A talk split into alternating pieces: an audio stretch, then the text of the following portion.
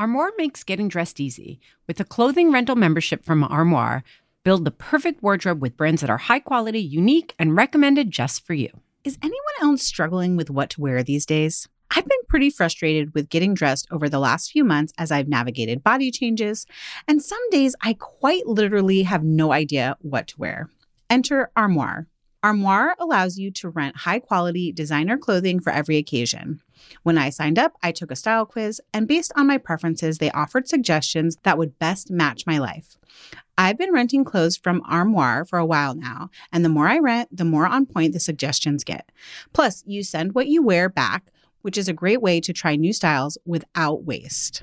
Armoire also has such a fantastic range of options. Whether you're planning an outfit for a date night, packing for a conference, or maybe a family event, or just need some updated options for everyday life, you'll be the best dressed person in the room without ever having to find time for an exhausting shopping day. Right now, Didn't I Just Feed You listeners can give Armoire a try and get up to 50% off their first month. That's up to $125 off. Just visit armoire.style slash DIJFY. That is armoire.style, A R M O I R E dot style slash D I J F Y to get up to 50% off your first month and never worry about what to wear again. Try Armoire today. Stacy, this year, fall and winter mean back to the classroom, sports, after school activities, and even fall and winter holidays. Masks optional. So, more than ever, I'm looking to do all that I can to keep my kids' immunity boosted. I am right there with you. These days, staying well is not just about keeping our kids and their communities safe. It's also about keeping things running smoothly, to be honest. Having the sniffles can cause confusion and stress, disruption. So, vitamins are an especially important part of our routine. That's why I couldn't be more thrilled that Hiya Health is back as a Didn't I Just Feed You sponsor. We were introduced to Hiya's chewable children's vitamins last year, and they quickly became our favorite. And it's no wonder that they did. Hiya vitamins are made with a blend of 12 farm fresh fruits and vegetables, then supercharged with 15 essential vitamins and minerals known to help support a healthy immune system, energy levels, brain function, mood, teeth, bones, and more. And the best part is that they are made with zero sugar. Did you know that typical children's vitamins are filled with as much as two teaspoons of sugar, a bunch of chemicals, and other stuff that many parents try to avoid? None of that is found in Hiya vitamins. It's also hard to beat their convenience. Hiya vitamins come straight to your door with a pediatrician recommended schedule. The first month comes with a reusable glass bottle that your kids can personalize with stickers. Then every month thereafter, Hiya sends a no plastic refill pouch of fresh vitamins. Good for the planet, no sugar, non GMO, vegan, dairy free, allergy free, gelatin free, nut free, and my kids like them. What's not to love? We've worked out an exclusive offer with Hiya for their best selling children's vitamins. Receive 50% off your first order at hiyahealth.com backslash D-I-J-F-Y. This deal is not available on their regular website. Go to H-I-Y-A-H-E-A-L-T-H dot com slash D-I-J-F-Y and get your kids the full body nourishment they need.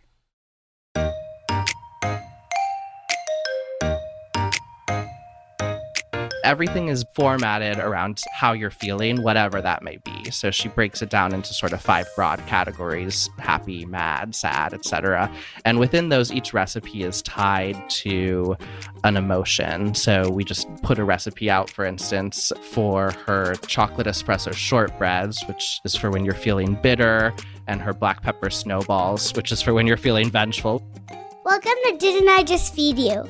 A podcast about feeding kids. Hi, I'm Stacy. And I'm Megan.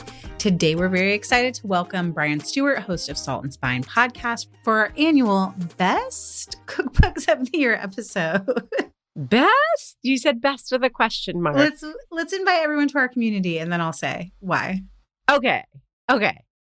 Before we get started with Brian, we want to make sure to invite you to our Didn't I Just Feed You listener community.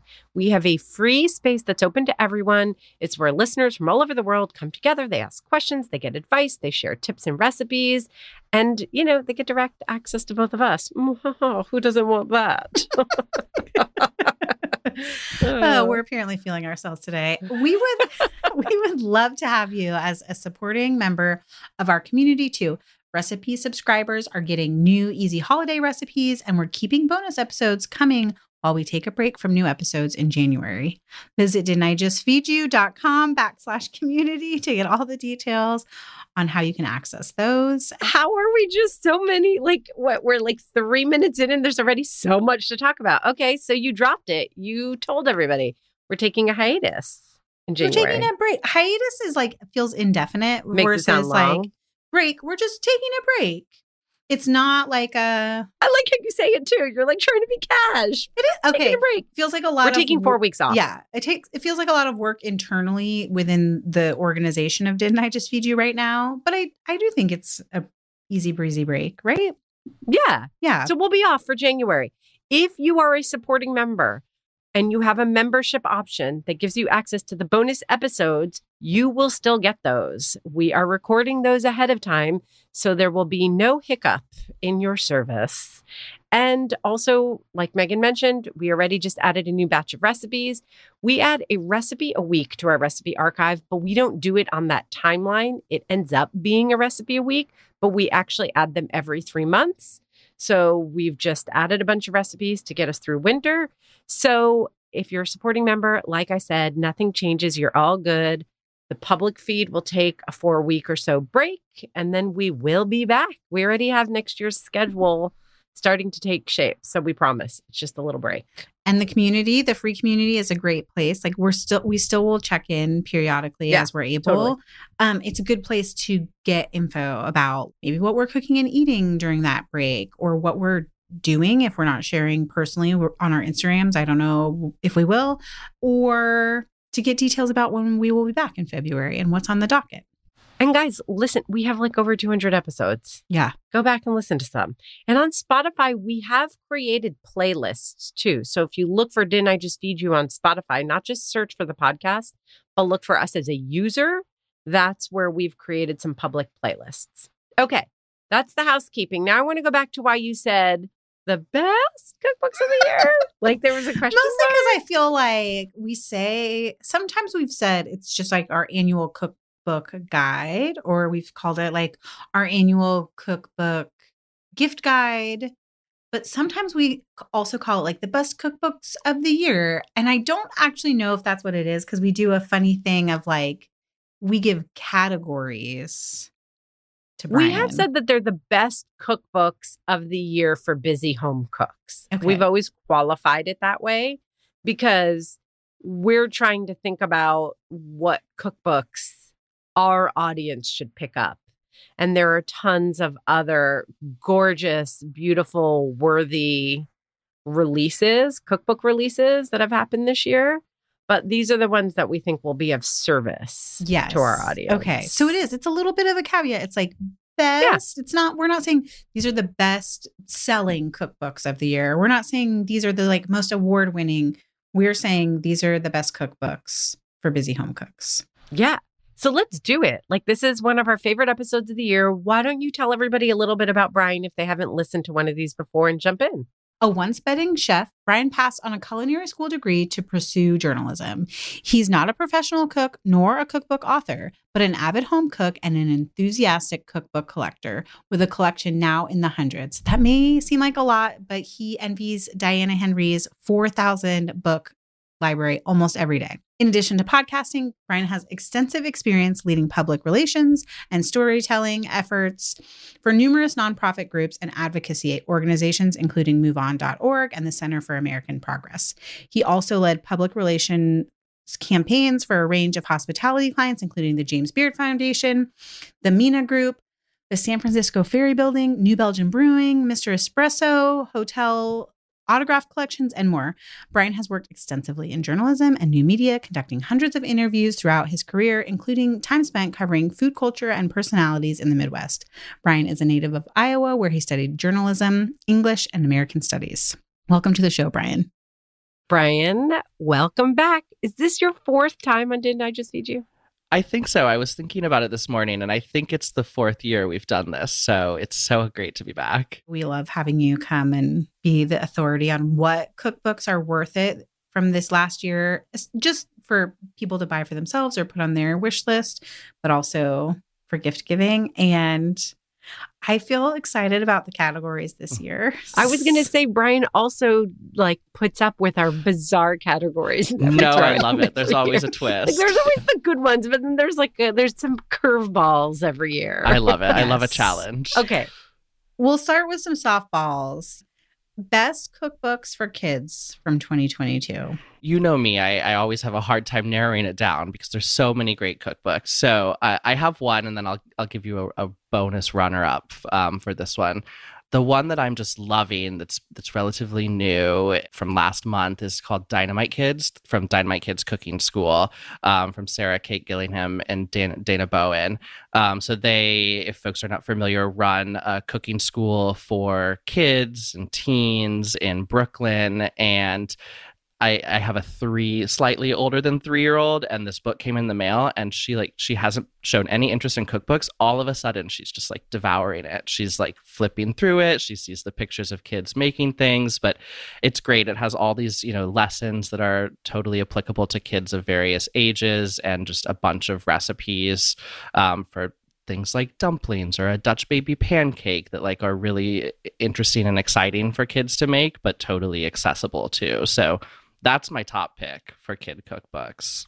That's a really good pick. And we should also share that Sarah Kate was one of the founding editors of thekitchn.com. And Dana was like at Food and Wine Yeah. and a million other food publications. So they have like seen all the trends of family food cooking. And then they've really spent the last five years teaching practical cooking out of the dynamite shop. So they're just like a great resource. Yeah. I will tell you that Oliver has taken classes at the Dynamite Shop because it's Oh, in great. Brooklyn. yeah.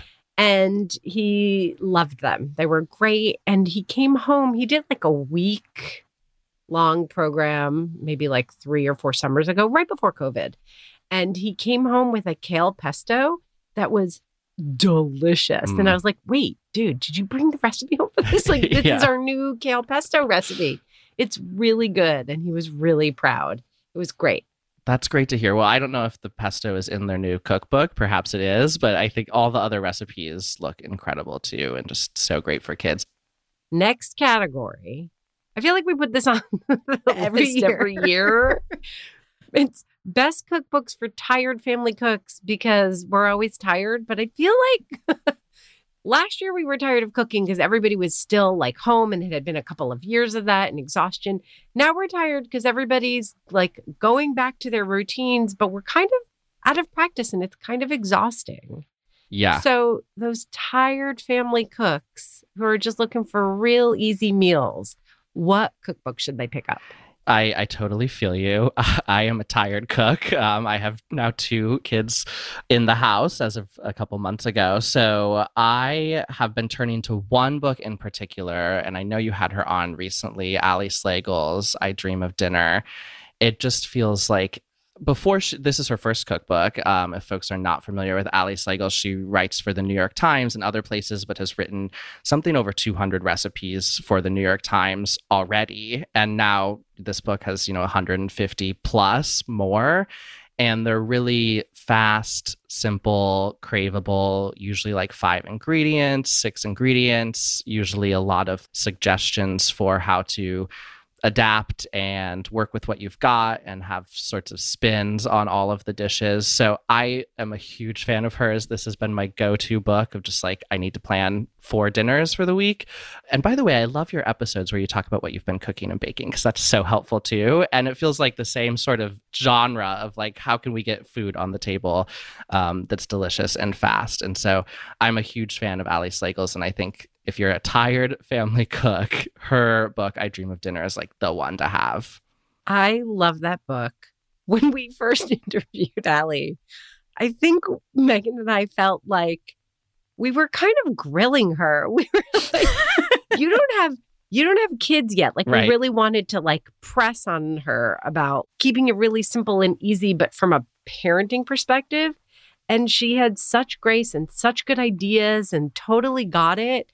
And that episode is one of the few recently that we've gotten a ton of emails about where people are like, I love that episode. Ali's great. Yeah. Like she just totally gets what it means to be a busy home cook who just wants to riff a little bit, like be able to put together delicious stuff, but without too much effort or time. Yeah. I find the format revolutionary too. Like, even if you think, oh, these ideas won't work for me, that you can just look at one of the recipe pages and like understand, okay, this is like, these are the base ingredients I need. This is like the basic cooking structure, all like really quickly is very helpful when you are meal planning and you're tired and you're like, I don't know, do I have that? Yes, great. Putting it on the meal plan. Totally. Yeah, she went back to the um, joy of cooking style of, of recipe writing for this, which uh, you know, as a person who cooks from a lot of cookbooks, I and and now am like busier and more tired than ever. I really appreciate that approach of having the ingredient and the ingredient amounts listed within the body of the recipe. So, like you said, you know, you can pull together what you need, but then as you're cooking and putting out a million other fires in and around the kitchen it's it's all just right there in the context and um, you're not switching back and forth to the ingredient list. And kitchen moved to that like two years ago. They've been trying to write all of their recipes where it's in the instructions. And i think of that as like about being digital media and having things be very easy to scroll. So you're not having to like scroll up to the ingredient list but here it's also just like really helpful for for when you're busy and you're like, this is a new recipe. When does this go in? Oh, right. Goes right here. Yeah. On the flip, what about for inspired home cooks? What's the Yeah. best cookbook for them to buy this Sometimes year? I feel like we don't give them enough love. I've got two, but I should just say on Tired Home Cooks too. Ali Slagle's the one that I'm saying you gotta have. If if you're a cookbook fan, so many of the beloved authors who are known for just having great staple recipes for tired weeknights have new books this year. We have new Ina Garten. We have a new one from Smitten Kitchen coming in a few weeks. We have a new Molly Yeh book, a new Melissa Clark one pot one. So if you're tired, there's there's books out there for you, and we're feeling it. But if you've got some energy and you are feeling inspired, there's two that I've been loving um, over the past year. The first came out in the spring, and it's Andy Baragani's "The Cook You Want to Be." And I think so many of us just really love the style of um, recipe and genre of recipe approach that like this cast of former Bon Appetit folks uh, has taken. And, you know, Molly Baz has done a lot of this. And this is Andy Baragani's first book. And it's a lot of that same, just like fresh, California style, craveable, not super hard recipes. But I think it's a great one for folks who are feeling inspired because it does sort of push you a bit. Like instead of making a ranch, you're making like a tahini ranch, or you know, you're not sure what to do with cabbage, and like he has this incredible long roasted caramelized cabbage that just like falls apart. So it's these twists on like simple ingredients and simple recipes that just I think makes cooking seem really fun. So that's one, and the other is Pasta Grannies has a new book. I think all so many of us love Vicky Bennison and what she's done with Pasta Grannies, the YouTube channel, and all these wonderful Italian grannies sharing their pasta recipes. I put it in the inspired category because it is a bit the recipes are a bit more time intensive, they're a bit more complex, they're not necessarily all weeknight recipes, but the new second Pasta Grannies book is all about comfort food. So it's a lot of baked pastas. It goes beyond sort of just the fresh pasta with pizzas and other things as well. So if you're feeling inspired, I feel like those two just give you a lot to work with. I love that you added Andy's book because that's not the first book that would have come to mind for me for inspired. Because I think when I'm thinking inspired, I'm thinking about somebody who's willing to put in extra time and effort. But sometimes Mhm. that's not what it takes to make inspired food. Sometimes it's just that creative twist, like you were saying, that really makes the difference. That fresh, Right. new take on a flavor that you already know and crave is the thing that makes all the difference and gets you excited about cooking again. And it's it's not harder, it's not more time consuming. It's just that little like bit of creativity. So that's awesome. I love that. Yeah, it's not a project book per se. You mentioned project cooking. I will. I want to talk about baking. We just had Erin McDowell on. We had this whole sort of like therapizing of Stacy and her feeling like she's not a pro baker, which is funny. So start us off by like by sharing your favorite easy baking cookbooks from this year. Yeah, my favorite easy baking cookbook this year is Molly Gilbert's Sheet Pan Sweets. A hard one to get out, but great title. She also wrote Sheet Pan Suppers a while back, which has, is a great book too. But it's uh, you know a lot of cakes, it's a lot of bars, it's um, there's some cookies in there, but just things that come together on a sheet pan or a nine by thirteen and can go into the oven and are just like quick, effortless ways to get some really great dessert. Um, so that's my like easy baking pick of the year. Okay. I feel surprised you didn't pick Snacking Bakes from Jessie Sheehan because that's also. Oh, I should have. Yes. that is an o- that is an oversight on my part, and I hope she forgives me if she's listening because we're a huge fan of hers, and we had her on on the podcast, and we did some events with her, and oh, that is my bad. No, That's it okay. should be on We've there. It's a, plugged that a great book book. Yeah. Up and down and around again because we are also love it. a little bit giving you a hard time because I hadn't heard about Sheet Pan Sweets, and now I'm like, how do I how do I not own this book? So it's the funny thing where Yeah. we also get sort of like tunnel vision, and we're like, okay, we've got like our friends in the in- industry, and of course we're gonna have them as guests and cook from their books, but there's also like a lot of other cookbooks that we should have on our radar. Yes, and totally Jessie Sheehan. Gosh, she's Jessie. so We she's love you, so Jessie. wonderful. We love you. Hold on a second. Let's take a quick break. We'll be right back. Okay, friends, listen up. We're getting straight to the point with this one. We know how to make your holiday shopping way easier. We know that sounds like a big promise, but just like you all, we're busy and the holiday season can be overwhelming. We'd never tease you with a big promise like that and not deliver. So grab your holiday list, count the number of kids that you want to gift, and head to kiwico.com. You've heard us talking about how much we and our kids love KiwiCo, and this holiday season, we're getting serious with you. It's time to place some orders. KiwiCo's fun filled monthly crates include everything needed for screen free, hands on enrichment. They bring together creative play, STEM, geography, and even cooking activities in a line of subscription options for everyone from babies to toddlers and teens 16 and older. KiwiCo crates make amazing gifts for the kids in your life, including your own. You know that we're partial to cooking. Lately, our families can't get enough of KiwiCo's Yummy Crate, which delivers high quality kitchen tools, three recipes, and two projects every month geared towards kids ages 6 to 14. And before each crate arrives, you also get a shopping list that includes alternative ingredients to accommodate different diets from vegetarian to vegan. But fear not if cooking isn't the thing that will spark excitement for the kids in your life. Through different seasons, our kids have loved the Kiwi Crate, Atlas Crate, and Tinker Crate, just to name a few. So be sure to check out all of KiwiCo's lines. There's something for every kid. So go now. I mean, keep listening to us while you holiday shop. Didn't I just feed you listeners? Get 50% off their first month plus free shipping with the code DIJFY at kiwico.com. That's 50% off your first month at K-I-W-I-C-O.com. Promo code D-I-J-F-Y, short for Didn't I Just Feed You? And psst, KiwiCo is the perfect gift for last minute gifting too. No shipping or wrapping required. 2024 is the year we're focused on finally reducing dinner time overwhelm at Didn't I Just Feed You? And that means making grocery shopping easier and more cost effective, especially when it comes to the foods we all tend to spend the most on, like meat. Enter ButcherBox, where you can count on incredible deals on premium cuts.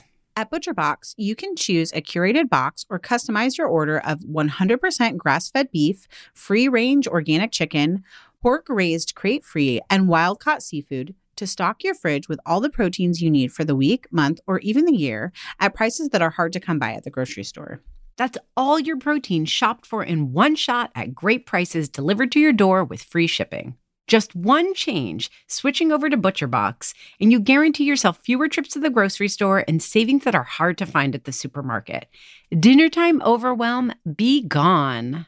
ButcherBox is offering our listeners their choice of a weeknight meal essential three pounds of chicken thighs, two pounds of ground beef, or one pound of premium steak tips for free in every order for a whole year. Plus, you get $20 off your first order.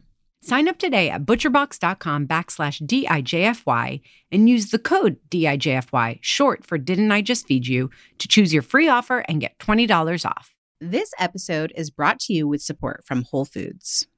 As a resident Greek girl, I am a sucker for Mediterranean flavors and want you to taste the Mediterranean too. Go to Whole Foods Market now and save on regionally inspired products through March 19th. Find sales on animal welfare certified meat, including boneless, skinless, air chilled chicken breast, bone in beef short ribs, ground lamb, and more. Save on whole bronzini and sustainable wild caught sockeye salmon. And stock up on Mediterranean essentials like feta cheese crumbles, whole wheat pita pockets, and if you're over 21, wines from Spain, Greece, and Italy. Grab your ingredients and experiment with family friendly Mediterranean cuisine today.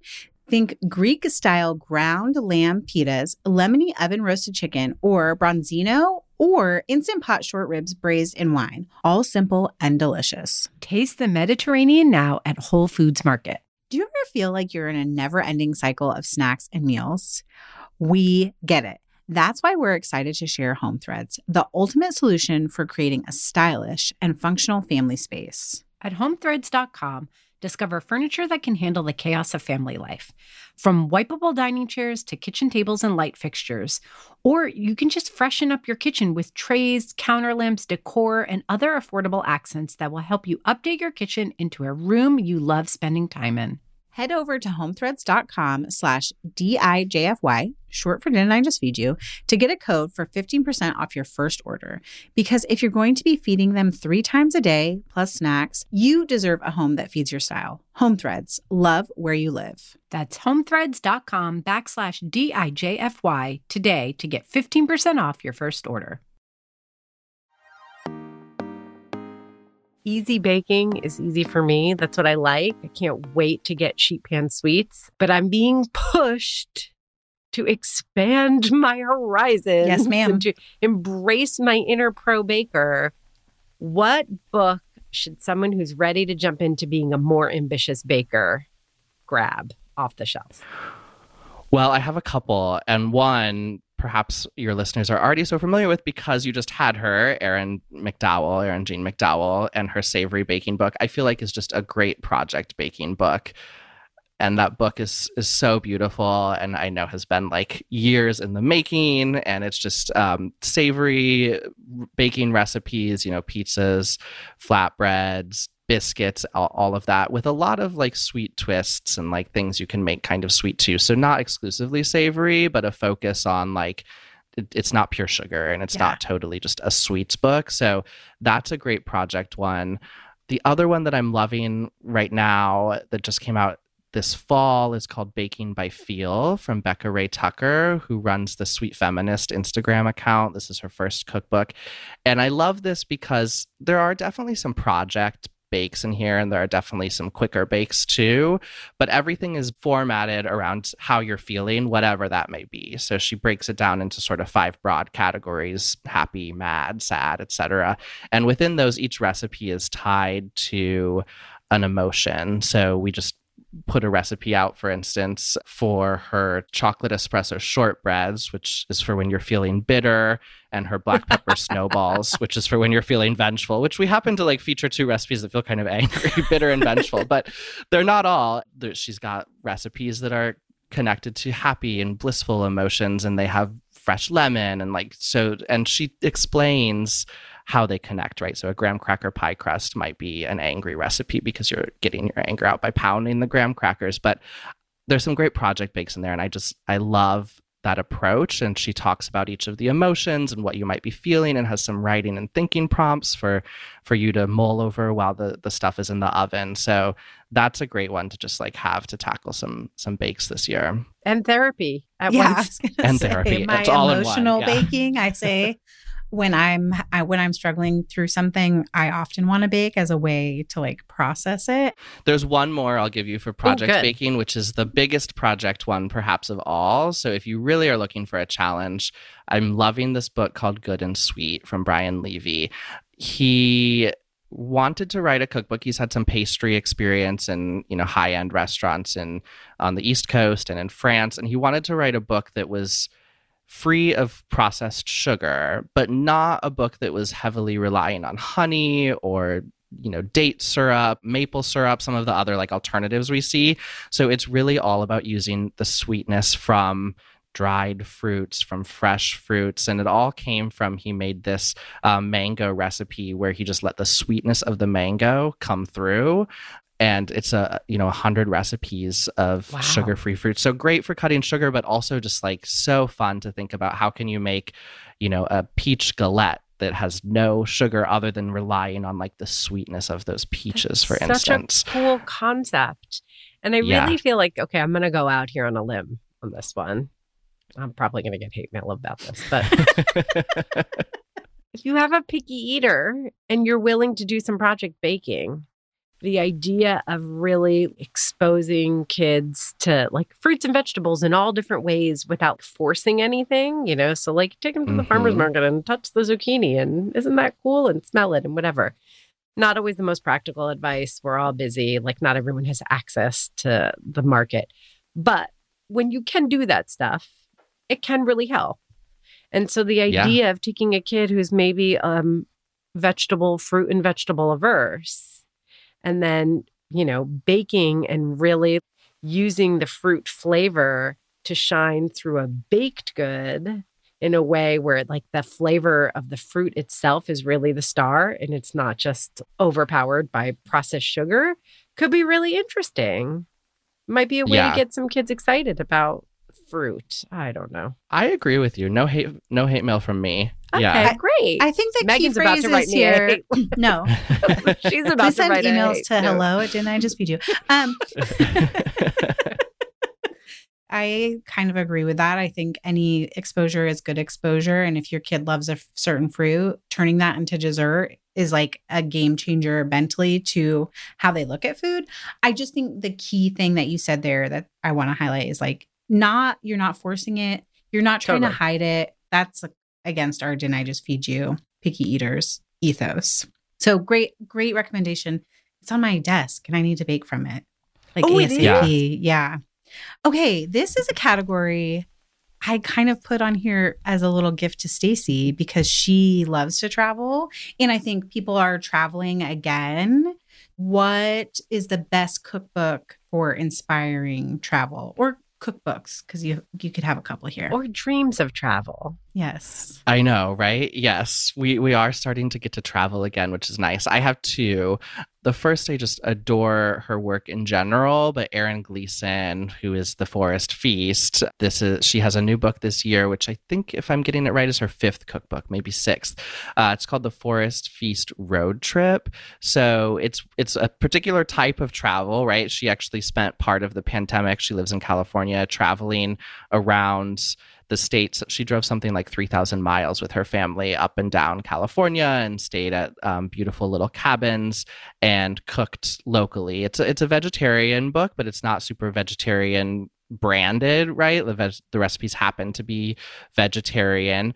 She also combines all of her own original watercolor work with her photography. So she produces everything about the book from the art to the photos to the recipes. And it's just like the, her work is stunning and beautiful to look at and it makes me want to just like hop in the car and drive. So um, for folks who can't yet travel far or like or you know road tripping is the way to go or or you have a road trip planned like it just feels really inspiring to think about how you can embrace cooking while on the road. And then if your travel dreams are larger than that or you are you know going beyond road trips I think a really fun one this year for families who are looking or planning travel is the Somebody Feed Phil book, which maybe is a surprise that I picked it, but actually, you know, Phil Rosenthal, who, you know, created Everybody is Everybody Loves I think Raymond? so, that, the- that was the name, right? Back in the day.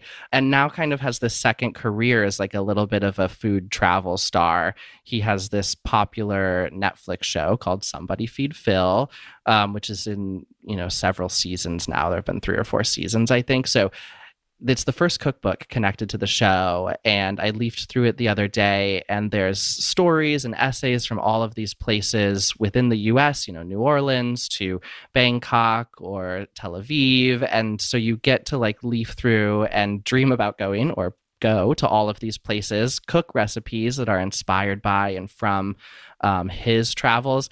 And then you have like this great Netflix companion show to watch. So that's why I thought it was a great one for families too. Is like you can watch the show, you can have the book, you can sort of dream and make maybe make some dreams a reality in terms of traveling this year. I love that. At one point, my family and I put together a master bucket list of places we want to travel together before both boys Mhm. graduate college. So everybody made their own bucket lists. And then it was really fun to compare and like see where there was overlap and see where there wasn't. And it over several weeks sparked so much conversation and fun and nerdy research. You know, it's the kind of thing Yeah. where if you like try to mention a place to a kid and you're like, oh, let's, you know, research this, it's like that sounds boring. But then when, you know, Oliver put Mongolia on his list, we were like, what? Like, really? And then we started searching up like Mongolia and can you travel to Mongolia and where? And like, oh, you would stay in yurts and like that. It was just so fun. And it sounds like this recommendation gives you like a really nice runway so that you don't have to recreate the wheel. It's like there in book and Netflix, and you can kind of meet your kids wherever they are and thinking about all these far flung places. Totally. Yeah, I love that. That reminds me of the the TikTok trend of people making like PowerPoint presentations of where they want to go to. Similar idea, right? Of like Totally. the research and Like, yeah. It's only one family trip, so everyone has to make their case again about where Exactly. they want to go for that year. Yeah. Yes, so good. Yeah. This is a challenging category. it also kind of like ties back Okay. to TikTok trends, Instagram trends, and it was sparked by a conversation Stacy and I had had about have a friend who's a prolific gardener and she cans and she does her own mm-hmm. ferments. And is there a cookbook that you feel like speaks to this time in our culture and in our country where maybe we're trying to get back to our roots, maybe we are feeling like impending doom? Is there a good book for people who are feeling preppy? Like the apocalypse is coming. yeah. Not preppy This like in the way we dress. Sure, sure, sure, sure. preppy like, oh my God, what's happening? this is the one that you really gave me a challenge with this year because I was like, I could go so many different ways with this, and and like you were just saying, you know, you could go the canning route, you could go kind of a literal route. I went a different route, and I hope I love this author, and I hope she doesn't um, hate me for recommending her book for this category. But the one that I'm going to say, if you're prepping for the apocalypse or the apocalypse is impending, to buy that came out this year is Kristen Miglore's Simply Genius from the Food 52 cookbook collection. Interesting choice, perhaps. Yes. And let me explain why. Okay. This is I love her work in general. her simply her simply recipes. Yes, I uh, if she's listening, I I'm sure she, I hope she forgives me. This is like the, I think the third in her Simply Genius uh, cookbook series. So where she searches for like the most genius recipes, Yep. and this one's all about simple genius things. So I was trying to put myself in the mindset of like apocalypse is coming or is here, and what do I want to be equipped with, and what do I want to know? And her book is full of it's got a hundred plus recipes, but beyond a hundred simple like tips and tricks, the sorts of things that you would see on TikTok for like here's how to like make sure your canned produce does X, or like here's how to like cut an avocado with no utensils. Like maybe not that eh, Yes. intense, but like all of these trips with visuals and charts and like diagrams to show you how to like handle hot chilies or preserve herbs for even longer and like these little simple hacks. So It's like a survivalist book. It's right, like I took some leeway. survivalism. exactly. I'm into it. but it's what I would want. It's what I would want if I was stuck in an apocalypse. I'd want to know. I wouldn't want a project book for sure. I would want simple tricks Yes. and tips to figure out how to take those canned chickpeas that have now been there for however long we've been in this apocalypse and make them edible and delicious. So totally. I'm sorry, Kristen, but it's it's the book that I think you should have if I think you're that's prepping. great. Like, who's going to can in the apocalypse? Right? No, no, one. No I one. have no. You guys, I have so many thoughts right now. Okay, so first of all, I'm not mad. I feel like it fits within the category with your explanation. But I also think it speaks to like a really interesting thing that we see with trends, right? Because like there were years early in my career where it was like canning was really big and I felt like like food in jars was really popular. And then in the last couple of years, it's been a lot of like ferments and making your own kombucha. And so I love this idea that we're all a little bit too tired for that kind of bullshit. And that the kind of like preserving or preparing that we need to be doing is more like smart and efficient and also applies to our like actual real life right now when there's not quite an apocalypse yet. So I love it. Totally. Yeah, it's how to good be. I think that's a great way of putting it. Like how to be efficient and clever and make the most Yeah. of whatever you have. Exactly. I'm into it. I think that was a genius answer. Ha ha ha. See what I Okay. did Well, there. thank you. Yeah, I Um, did. okay, moving on from the apocalypse, parenting teenagers. yeah. Yeah. There are a little bit, Yeah. there's some overlap in the emotional Yeah, right. experience. So this one is what cookbook can we grab and leave on the counter very conspicuously so that our tween or teen can get the hint that they need to start helping more and pitch in? We've done a few episodes this Yeah. year on like different ways that kids at different ages can help pitch in to get dinner on the table. And so, if we wanted to throw a cookbook into the mix too, which one should it be? I've got one that I think is like the winner for this year. And it's from Eitan Bernath, who's this like TikTok star. He's everywhere. He shared with us some wild statistic about like one in three people on earth has like seen him or something What? that still blows my mind. I'm like, I don't know if that's actually true. Um, he was on the very first episode years ago of um, Chopped Junior. He was one of the contestants as a an early teen and just like fell into cooking. Did a TikTok video that went viral. Like his first video went viral and had like 200 million views or 2 million views in the first like 24 hours out of nowhere. And so he's just this, he, he's now a, the culinary correspondent on the Drew Barrymore show. Like his career has really taken off. He is a 19, 20 years old at this point, And this is his first cookbook and it's called Eitan Eats the World. And so I think a lot of teens have probably already seen him. Eh, well, if a third of the world has, certainly a lot of teens have. But I know a lot of people of all ages have been exposed to him and love his content. The book is full of just like really creative and approachable recipes. We had a recipe from him for peanut butter and jelly pancakes. He has a grilled cheese that has a blueberry thyme jam, green shakshuka. They're very accessible recipes that I think most teens could handle on their own pretty easily, but inspired by, you know, global flavors. He's got sandwiches and burgers and desserts and just like all sorts and it's fun. It's like bright. There's lots of great photography. He's all over tiktok so you've got like supplemental content. But that's the one that feels like if i was a teen today i would feel like inspired by that book. But i was a weird teen because i loved cooking anyway so It's funny that you said supplemental content because I was just going to make a joke about the fact that I'd probably buy the book, leave it on the counter, and then my kids would hardly touch it and they would just go to his TikTok and follow recipes there. I think the book is probably the supplemental content for okay them. yeah that that's but fair still, Sure. it works. but either way it's getting them Either way, yeah. I think that's a great one.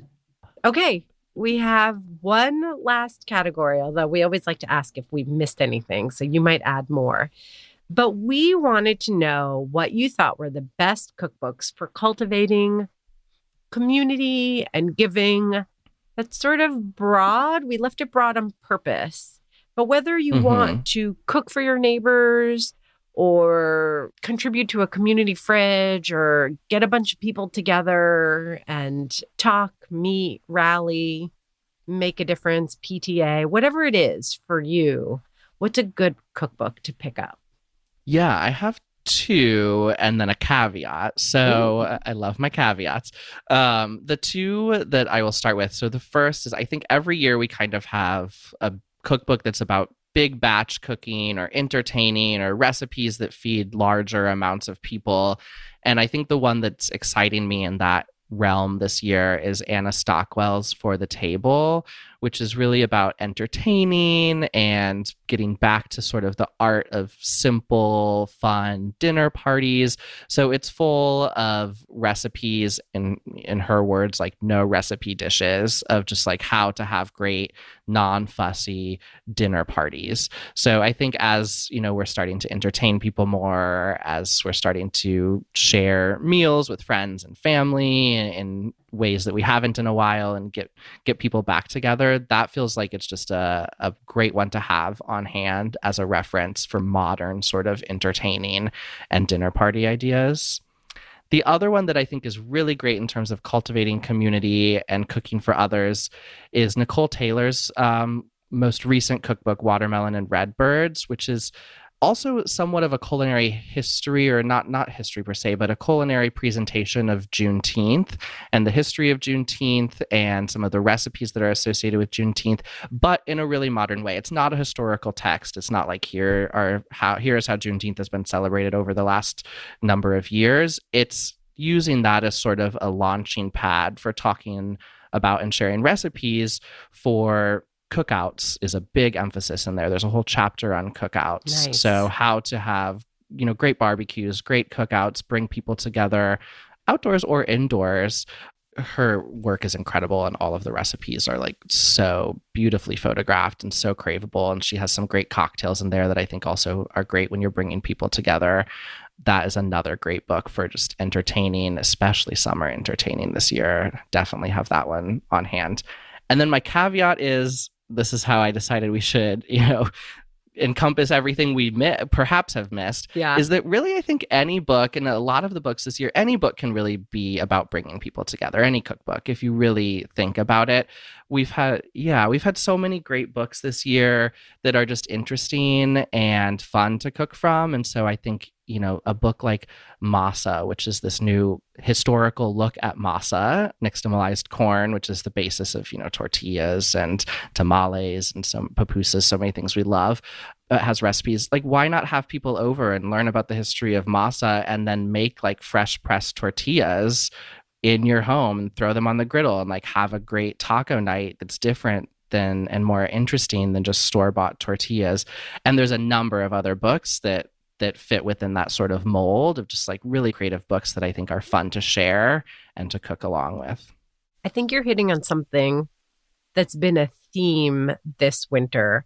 You know, Megan and I did an episode for our supporting community membership about whether or not an American Thanksgiving was dead. And that started hmm. a lot of questions about like, what's it like to entertain now? Like, we had this hiatus, we were all separated by necessity for a long time. We're all getting back together. And then there's all these threads. There's dealing with the fact that the world is really different in so many ways since pre pandemic.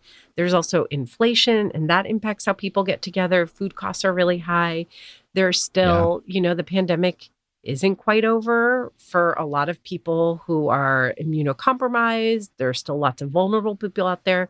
So I just think there's a new landscape, and we're all kind of rewriting the rules. So I love this idea of not getting stuck in this track that this book that's meant to be about feeding large groups of people is the only one you can pick up if you're feeding a large group of people. That you can just Yeah. rewrite the rules, grab any book that you love that inspires you, that moves you, and think about how you can pull those recipes together when you gather with the people you love. Yeah. I, I think that's right. And you know, I'm all I'm all about people buying and supporting cookbook authors, but sharing books is so wonderful too. We have little, you know, community libraries all over. I see them popping up on street corners, leave a book, take a book, like share a great cookbook with a stranger, with a friend you love, make recipes. I was even touched recently, the University of San Francisco um, Geriatrics Outpatient Center put together a cookbook library with Salt and Spine featured cookbooks for folks to check out and take home and share these these wonderful cookbooks with others. So I I think any book can do that. You just have to think about how to do it. That's so awesome. I feel like we could wrap up so neatly right there and be like heartwarming. but are there any categories or any cookbooks that we didn't include that you feel like we have to talk about from this last year? You know, I think we hit on a lot of the big ones. I also am just really loving, I think there's sort of this third generation cookbook author group of children of immigrants and grandchildren of immigrants who are writing these incredible cookbooks with American influenced recipes. Eric Kim wrote Korean American earlier this year. There's a new one out just now from Frankie Gaw called First Generation Recipes from My Taiwanese American Home. There's been a lot of excitement around Illyanna Maisonet's uh, Diasporican, which is her Puerto Rican cookbook that she's been working on for a number of years. So I think there's just so many of those that are so exciting. The recipes are incredible and just are full of like awesome storytelling. So if there was anything we missed in terms of our categories, I think it's just some of those books that really stand out, but but didn't fit into some of our themes this year. I just picked up Diasporican the other day. It's so beautiful. Like I knew about it. It's, you know, sometimes I'll just do, I have to admit that sometimes I just do like big orders on Amazon.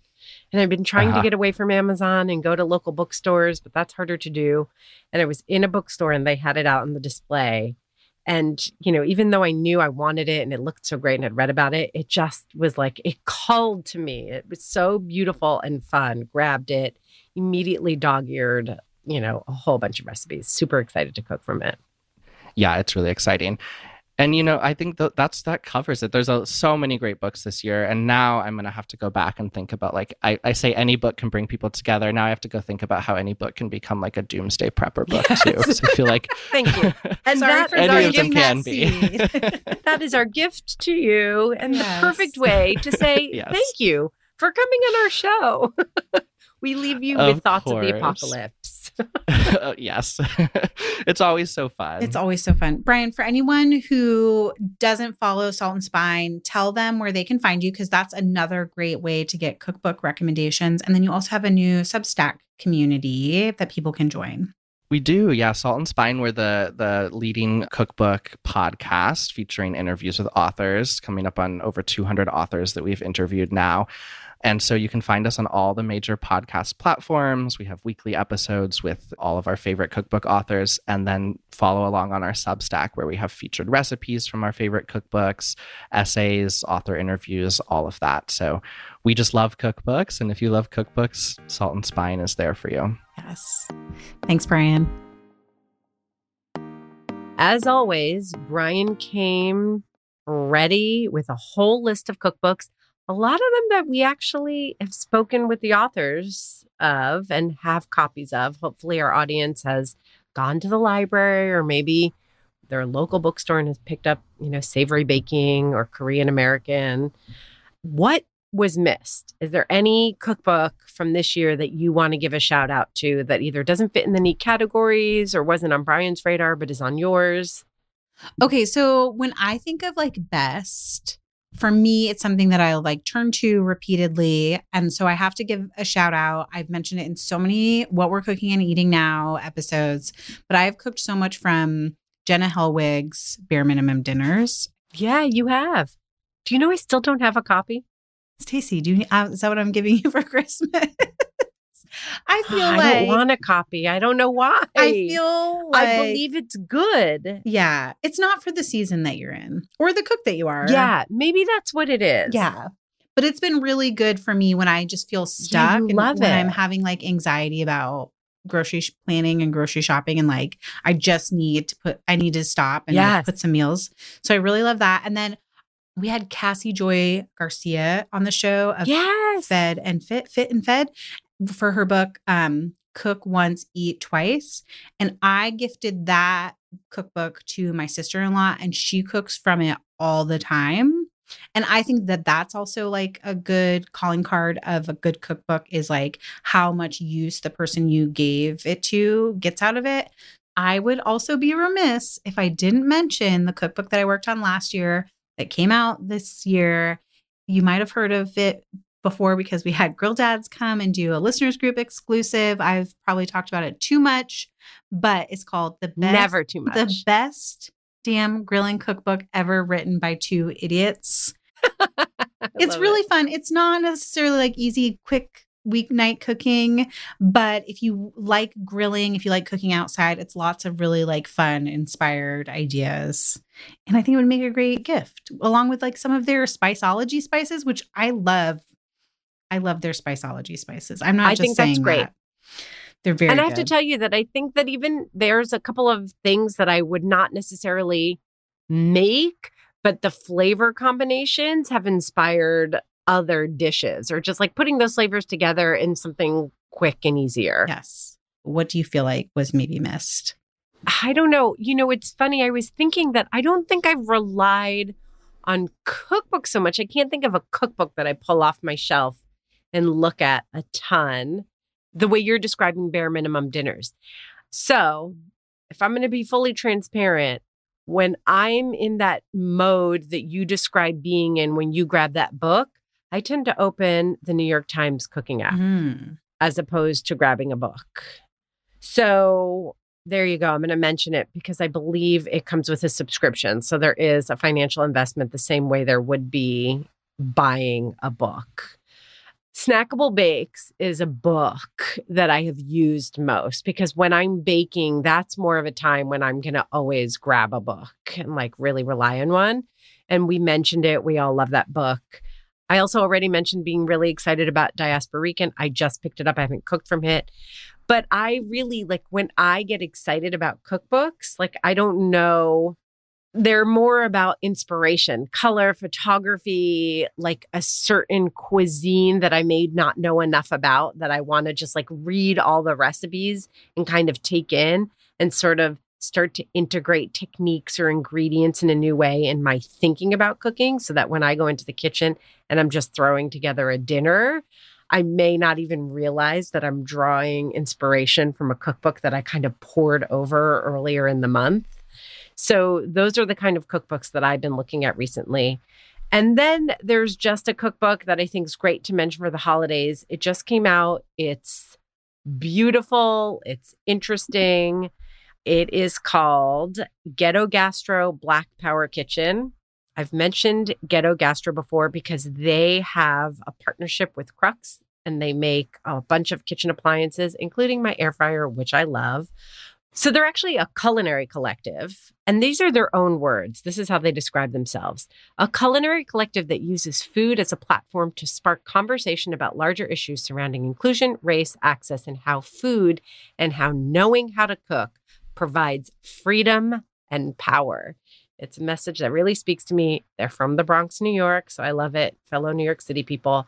I discovered them several years ago. They have an Instagram that's really great. And at this point is just tracking their many successes. It's been very exciting to watch.